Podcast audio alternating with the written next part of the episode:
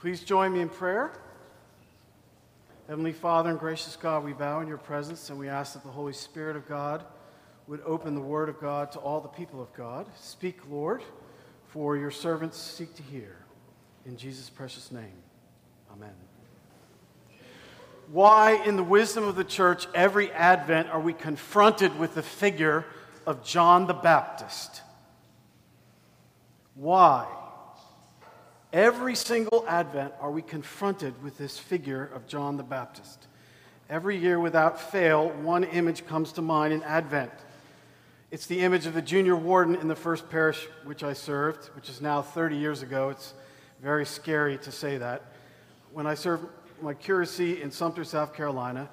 And the junior warden at the time, a military man and a quite capable and very uh, wonderful man in many ways, had a bugaboo about Advent. He simply couldn't stand the season, and he couldn't stand it for one reason and one reason only, and that reason was John the Baptist. And he would come to the rector and to me every single Advent and say the same thing over and over again. What is wrong with you guys? This John the Baptist guy is just a Debbie Downer. Christmas is joy to the world. And John is just, you brood of vipers, and it's no good. I don't like him. He doesn't make me feel good about myself. Can you please get rid of him? As if we had the power to do that. And yet, every single Advent, every year, twice of the four Sundays, usually, we're confronted with this figure of John the Baptist. So we've got to ask the question why? And I want to answer my own question with two points this morning. The first is it has to do with the standard, and the second is it has to do with where the standard takes us. So, why John the Baptist? The answer is what is God's standard? And then where God's standard takes us. Now, as we begin, for just a second, let me try to sell you on the idea that how you see something has everything to do with the standard by which you evaluate it. You are always seeing through a lens. Everybody's putting on a pair of glasses. We all have our own prejudices. Everybody was feeling pretty good about the American education system this week until the results came out from an international exam. See, that's the thing about international exams. They don't just measure Americans against Americans, they measure American education against all, oh, all those other countries. And it was a real depressing report. There's been no significant improvement in the United States since the year 2000 in reading. That's 19 years. 2003 in math, and 2006 in science. Lovely. It gets better or worse.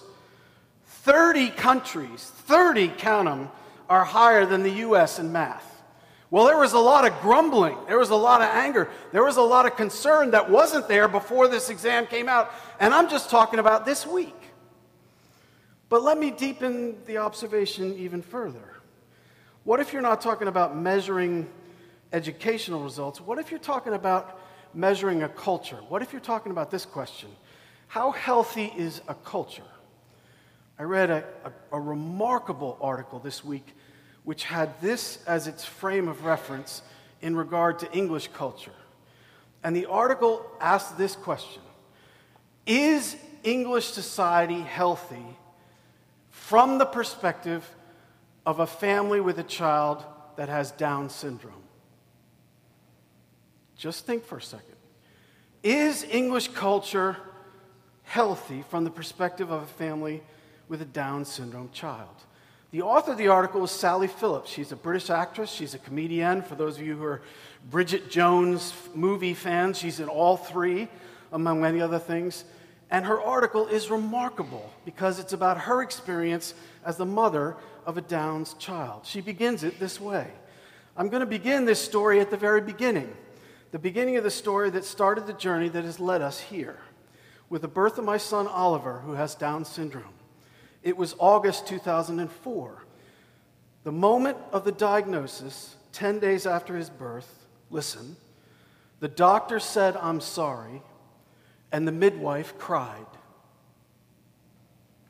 She goes on in this article to talk about what it's like to live in a society where pretty much everywhere she goes, everybody looks at her with pity and sadness the moment she walks in a room. They're all sorry. They're all remarkably accommodating because it just looks so bad and things couldn't be worse. She talks about a medical establishment which bends over backwards in every conceivable way to abort Down syndrome children in England, all the way up to the end. She talks about articles that have appeared in her media about what a burden people with learning disabilities and other disabilities are to the rest of English society on the common economy because they cost so much more money. And she goes on and on and on like this. And then she says, she asked her team, the, the family that she's gotten to know, and I bet you know what, what her family is. Her family is other families with Down syndrome children. That's where she's found her community. They're called Team Trisomy 21, which is the name for the chromosomal abnormality of Down syndrome. And she asked these families this question What do you love most about having a Down syndrome child? Listen, these are just some, some of the answers. She values everyone equally. What you see with him is what you get. He loves much, forgives quickly, and laughs a lot. She is always ready to wipe your slate clean. His sense of humor and his taste of, in music is amazing. He is deeply compassionate and sensitive to people. My son is enthusiasm personified. My daughter is nothing but positivity. Unquestionably, the com- comedy value of Ava's honest reflections on life and her unfiltered questioning of those around her. She's the funniest person we know, sometimes intentionally, other times unintentionally. For me, it's Hazel's uniqueness. She knows what she wants, and she's nobody's fool. Our son finds joy in everything he, he sees and does. And I could go on and on. All over her life, she's got people telling her it's wrong, it's sad. The midwife's crying, the doctor's sorry, everyone in the grocery store is sorry, everybody's sorry everywhere she goes except this group of people. And when she puts a lens on British society from the perspective of families with Down syndrome, all of a sudden it's very unflattering, the picture that you get. So here's the question What is our standard as Christians for human beings? Now, with that question, if you'd be kind enough to turn the Old Testament lesson, I promise it's in there, Isaiah 11. We're going to look at the verses 2 and 3, and we're going to look at Isaiah 11, verses 2 and 3, from the perspective of this question what is God's standard for human beings? So we're not talking about measuring education, and we're not talking about measuring a culture. We're talking about measuring God's expectations for human beings. And we get in this passage a magnificent description of the messianic figure. This is one of the most beautiful, succinct, and terrific portrayals of the character of Christ anywhere in the Bible.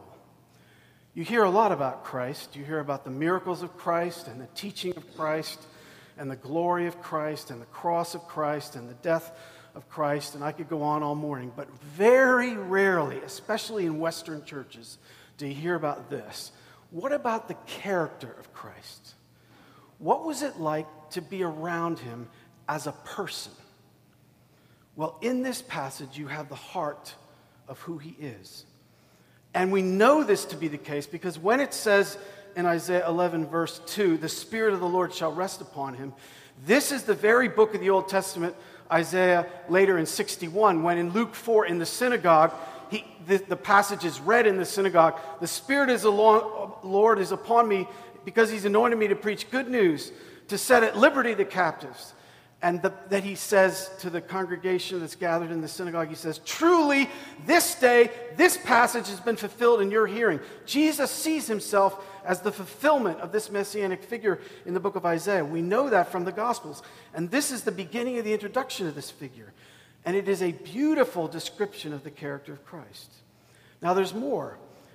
This passage is the source for one of the beautiful traditions for us as Christians. It's called the sevenfold gift of the Spirit. It's usually more associated with Roman Catholicism than Anglicanism. And we don't need to get into all the Roman Catholic parts this morning, but what you do need to know is in this passage, there are seven characteristics that are descriptive of this figure. And I want to look at them each in their turn. As I begin, I want to make sure that you understand something that I didn't understand as a young Christian when I first came to this passage. Even I can count, and if you look at your text and go through verse 2, you'll see, you see where I am, verse 2? The Spirit of the Lord shall rest upon me. And here we go with the seven characteristics wisdom and understanding. Everybody see where I am? That's two. Counsel and might, that's three and four. Knowledge and the fear of the Lord, that's five and six. Well, even I can count. That's six. How come everybody talks about the sevenfold gift of the Spirit? It used to drive me crazy. There's only six in the English text. How come everybody talks about seven?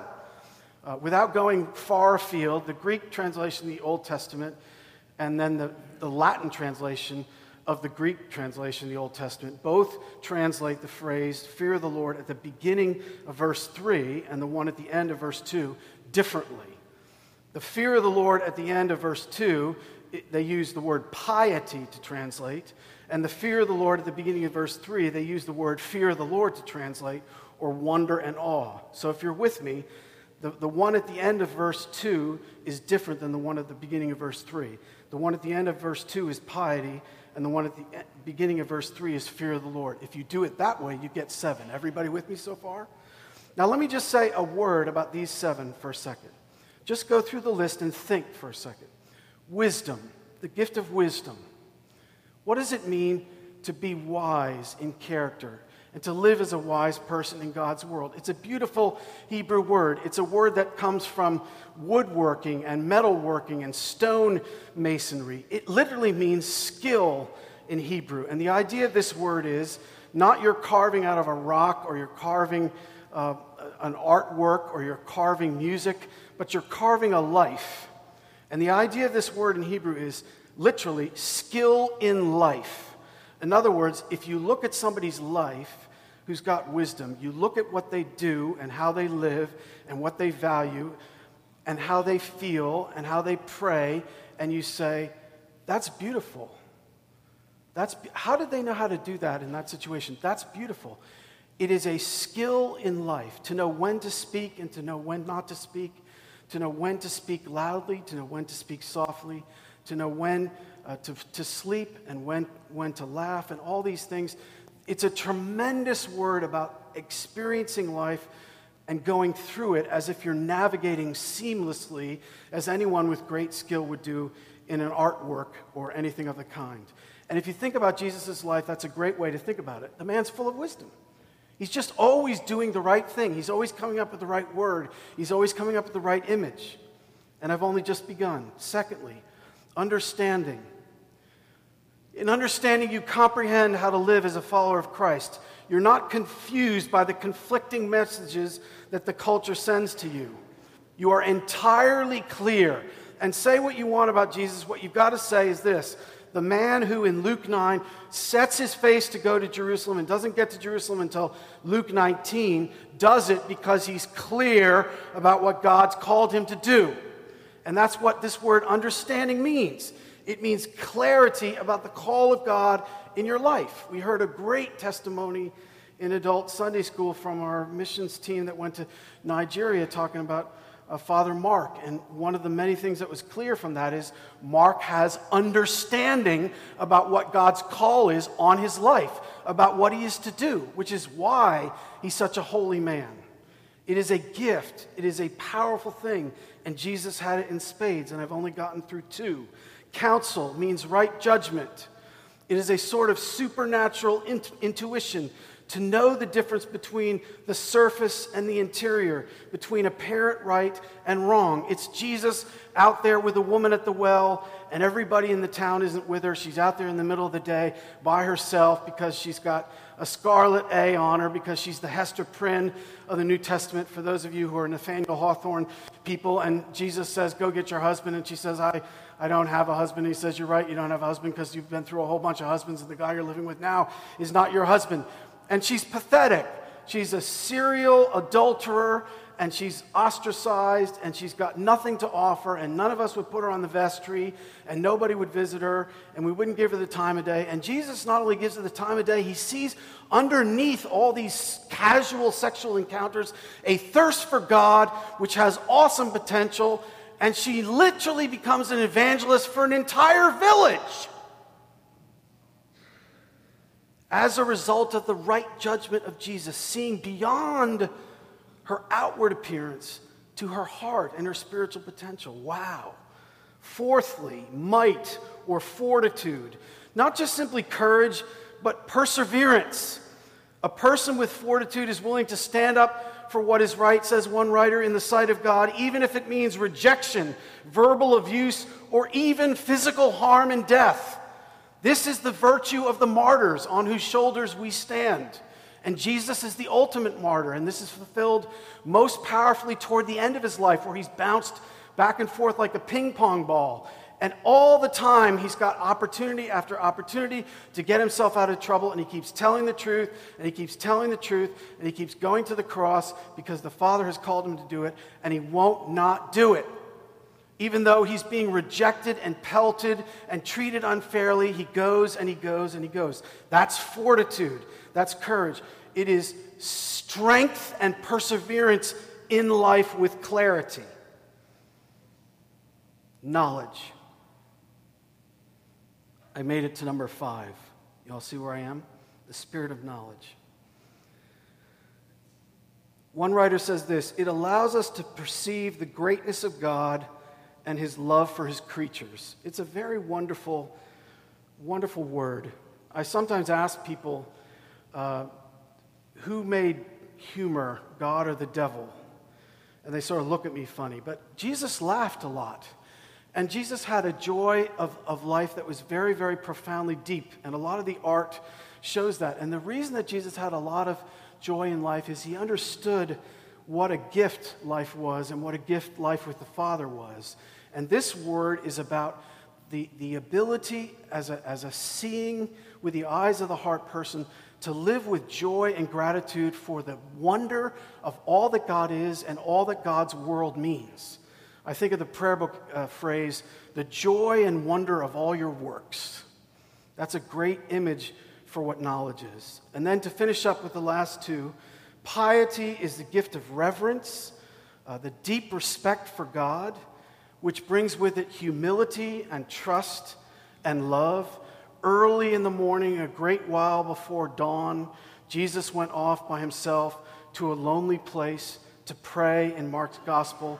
And when I think of him out there every morning, and he was there every single day with his Father by himself, I think of this word piety. He's, with, he's in reverent awe as a position of reception, asking the question, Lord, what do you have for me to do today? Where do you want me to go today? What do you have to teach me today? The Lord God has given me the tongue of those who are taught, it says in Isaiah 50, that I might know how to sustain with a word him who is weary. There is a reverence that Jesus carries with him for God and for the Father all the way through his entire life. And finally, wonder and awe, that last phrase, the fear of the Lord. The Pope actually preached on this in 2014, and I looked it up. He said this He said, This is no servile fear, but a joyful awareness of God's grandeur and a grateful realization that only in Him do our hearts find true peace. That's very beautifully stated. A joyful awareness of God's grandeur and a grateful realization that only in Him do our hearts find true peace. Now, this one is a little bit different and subtly so from the knowledge that I talked about earlier. Knowledge is this grateful awareness of God as creator and the world that He has made. This one is a joyful sense of the importance of God Himself in your innermost being and a grateful realization that in the midst of all these blessings, the core of the blessing is to be with God and to be God's forever. And that is what this last one means, beautifully stated. It's not a filial fear, it's not a servile fear. It is a joyful awareness of the grandeur of God and being centered in God and the importance of being centered in God. Now, you take, brothers and sisters, all seven of those characteristics and you ask yourself this question, please Is this you? See, we don't think this way. I only have two points this morning, and the first has to absolutely, really throttle us. We have a big problem in this country, and the problem is we don't understand what human beings are for. The chief end of man is to glorify God and enjoy Him forever. This is God's standard for humanity. This is what God wants. You and I are not human beings, we're apologies for human beings. If you want to know what God wants from human beings, look at the life of Jesus. One of the great statements about Christ is the glory of God is a human being fully alive. And who is the human being who is God's model for being fully alive? Jesus the Christ. Question If you measure your life against the life of Christ portrayed with a character like that, with that level of wisdom and understanding and piety and reverence, how can you possibly feel it's okay? As one person has said, if I'm okay and you're okay, what's that guy doing up there on the cross? Yes, precisely. So here's the answer to my question in my first point. Why is John the Baptist in Advent? Here's the reason it's because without John the Baptist, Christmas doesn't make any sense. John is out there in the wilderness eating locusts and wild honey and praying. And John gets a sense, an, an irrevocable inner sense, that the God who made the universe is actually going to show up in history. He actually believes that in his lifetime.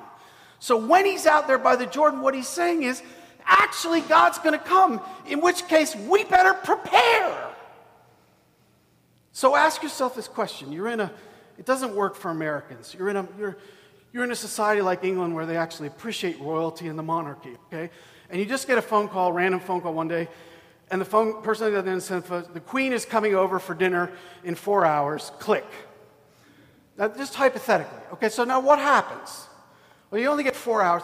You're in England, right? I mean, they have a tremendous sense of reverence for authority and for the monarchy. The queen is coming to. What does the? What does the?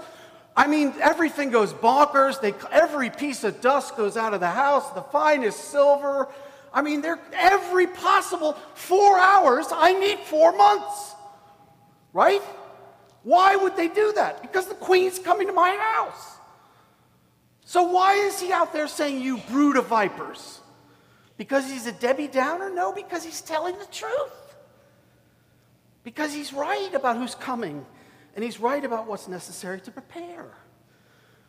Christmas comes to sinners. Christ Jesus came into the world to save sinners. It's in those Christmas hymns. Hark the herald angels sing, verse 3.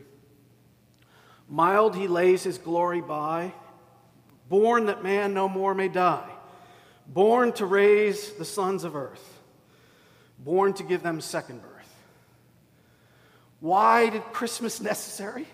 Because he has to be born to die, because you and I deserve to die, because we fall massively, massively, massively short of a character that God wants that looks like this. These seven portraits, these seven characteristics. A character that looks like the character of Christ. No wonder John is so upset. So the first thing I've said is it's about the standard. And if you use that as a standard, brothers and sisters, and you don't think you fall short, you need to talk to me after the service because you're in denial. And it's not a river in Egypt. All right? You all together? And then the second thing is very simple it's where the standard takes us. What happens when you really reflect on a passage like Isaiah 11? When you really think about the character of Christ? When you think honestly about the nature of your life, when you think about the beginning of the liturgy when it says, You shall love the Lord your God with all your heart, soul, mind, and strength, and your neighbor as yourself. These are the first two commandments, and on the law and the prophets, all these hang. This is the most important thing. So if you want to know what the standard is, just love God and your neighbor every single day, every moment of the day, every day this week. And if you believe that you did that last week, I still want to talk to you after the service. It's a mess. So we need a remedy, we need a way out. You can't just have John the Baptist. If you just have John the Baptist, you've got a big problem. Why? Because it, it, it, it creates a problem it can't solve. The evangelist Fred Brown uses three images to describe the purpose of the law. First, he says it's like a dentist little mirror that he sticks into the patient's mouth. I hated the dentist growing up, but you know what I'm talking about, right? It's a little mirror, especially I don't use them much now, but to detect any little cavities. He doesn't drill with it, he doesn't use it to pull teeth. It can show the decayed area or abnormalities, but you don't fix somebody's teeth with a mirror. It shows the problem, it doesn't solve it. He says you could also think of it like a flashlight. If suddenly the lights go out, you use the flashlight to go down to the darkened basement. You go to the electrical box, doesn't work in South Carolina because there's no basements, but anyway, stay with me. When you point it toward the fuses, it helps you see that one is burned out. But after you remove the bad fuse, what you don't do is put the flashlight in its place. You put in a new fuse. You don't solve the problem with the flashlight, but the flashlight points out the problem. And the last image he says is a plumb line. When you're a builder and you want to check your work to see if it's weighted correctly, if it's truly vertical, you use a plumb line. But if you have a problem and it's not correct, you use a hammer and saw to correct it, not a plumb line.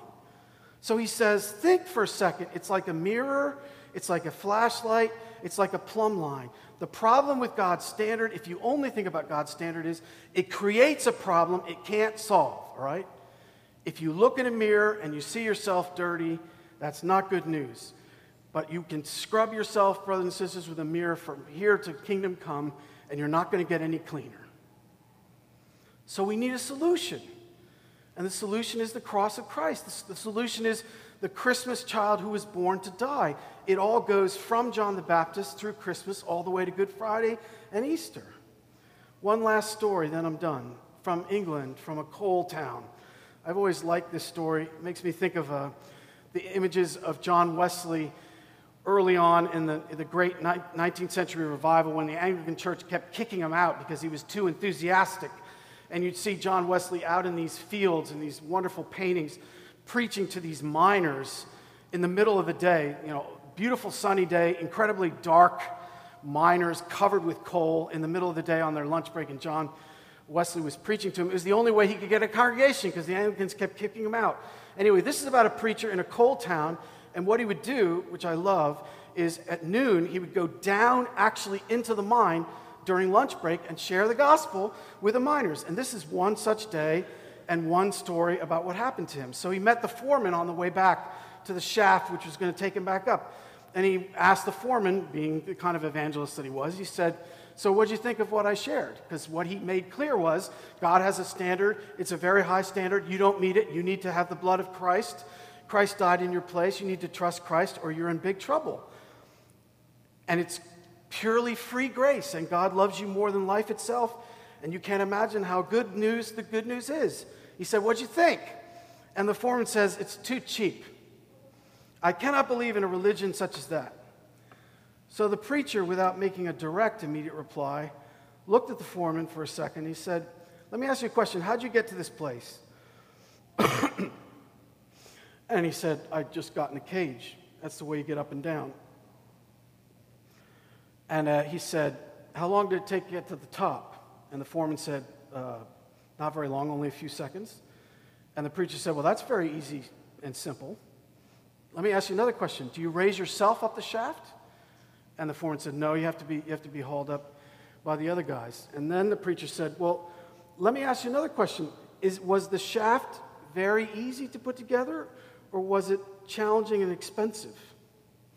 And the foreman said, uh, That's a good question. the shaft is a thousand feet deep, and it was sunk at great cost to the proprietors. But it's the only way we can get out, and without it, we should never be able to get out to the surface. And the preacher looked at the foreman and he said, You just answered your own question, buddy. You just answered your own question. When God's word says, Whoever believes in the Son of God has everlasting life, and you say too cheap, you forget that God's work to bring you and others out of the pit of destruction was accomplished at vast cost. It only looks cheap because you're not thinking the way God thinks. Think deeper. Think about what's around you. Realize that you get in the cage taken up by others and it was a very expensive cage, and realize that's just an image of the cross of Christ. It may look free, but it's not cheap. It's very expensive, but it's still free. Boom. That's the gospel. That's the gospel. And that's what John is for. John drives us straight to the cross, straight back into the loving arms of Christ, and straight back to the reminder that grace is expensive and free, and we have it in Jesus Christ our Lord. Y'all with me? As we are seated, let us pray.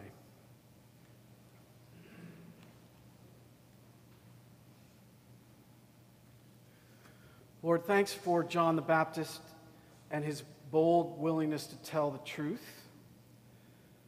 Please help us to hear the truth about ourselves this morning that we are broken sinners, that we fall so far short of your hopes and expectations for us as human beings. And yet you loved us enough to take our place, to meet the standard we could never meet on our own, and to give us the free grace of the gospel. And whereas the law says, do this and live, and gives us no feet and no arms, the gospel says you can fly, and it gives us wings. Lord, enable us this morning to be grateful for the wings of the gospel given through the cross and the Holy Spirit, and enable us to really rest in that knowledge, the gift of knowledge of the Holy Spirit, that we belong to you, and that the heart of life is to enjoy God forever. In Jesus' precious name, amen.